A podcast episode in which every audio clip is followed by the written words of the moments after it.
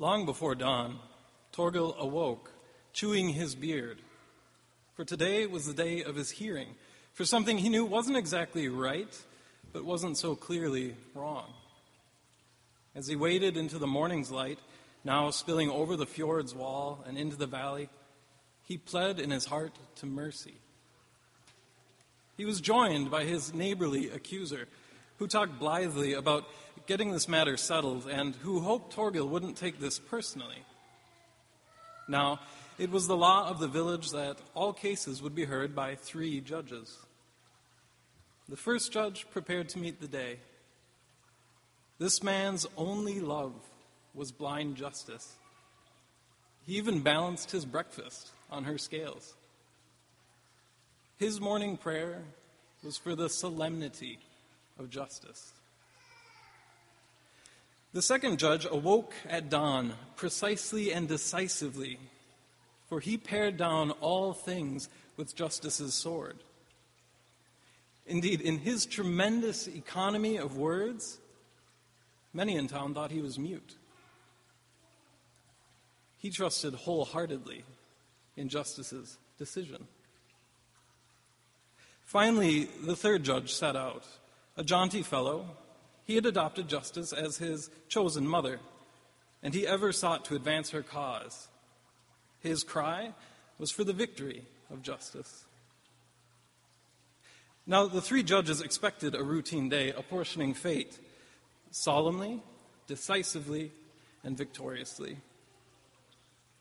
But Mercy, she had heard Torgil's plea, and she would make mischief. So it was that Judge Solemnity ascended the courthouse stairs and noticed that his trousers were descending. He had lost a button. Now, he was loath to look foolish, so he said, "I shall keep my hands on my hips and, holding up my trousers, look especially authoritative when I pass judgment." Meanwhile, as Judge Decision looked over his papers, he dipped his pen in his coffee and drank his ink. Loath to look foolish, he said, "I shall simply take an especially grim visage today, and so hide my teeth." Victory, coming last, heard a squawk and felt a splat right over his heart. He said, "I shall keep my hand over my heart today, and I will look especially ardent for good justice." Thus, at the appointed time, Solemnity, Decision, and Victory looked furtively at one another before taking their seats to decide Torgil's fate.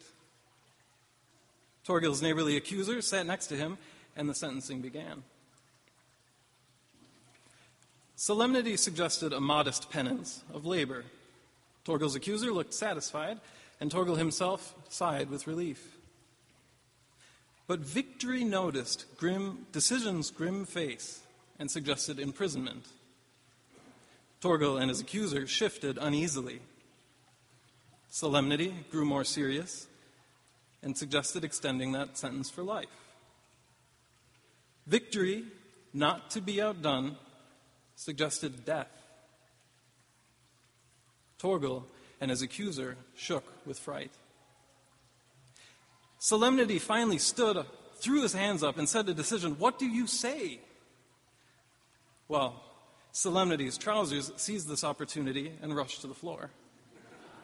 Victory roared with laughter and pointed, so that Decision, seeing that Victory had been so decorated by the bird, opened his grim face and howled at their ridiculousness. Solemnity, in spite of himself, couldn't resist cackling at Decision's inky maw. And so the judges laughed and laughed, and seemed to forget to apportion Torgil his fate. Even Torgil and his neighborly accuser were tempted to sit and chortle, but they dared not linger, and Torgil's accuser bundled him into the day.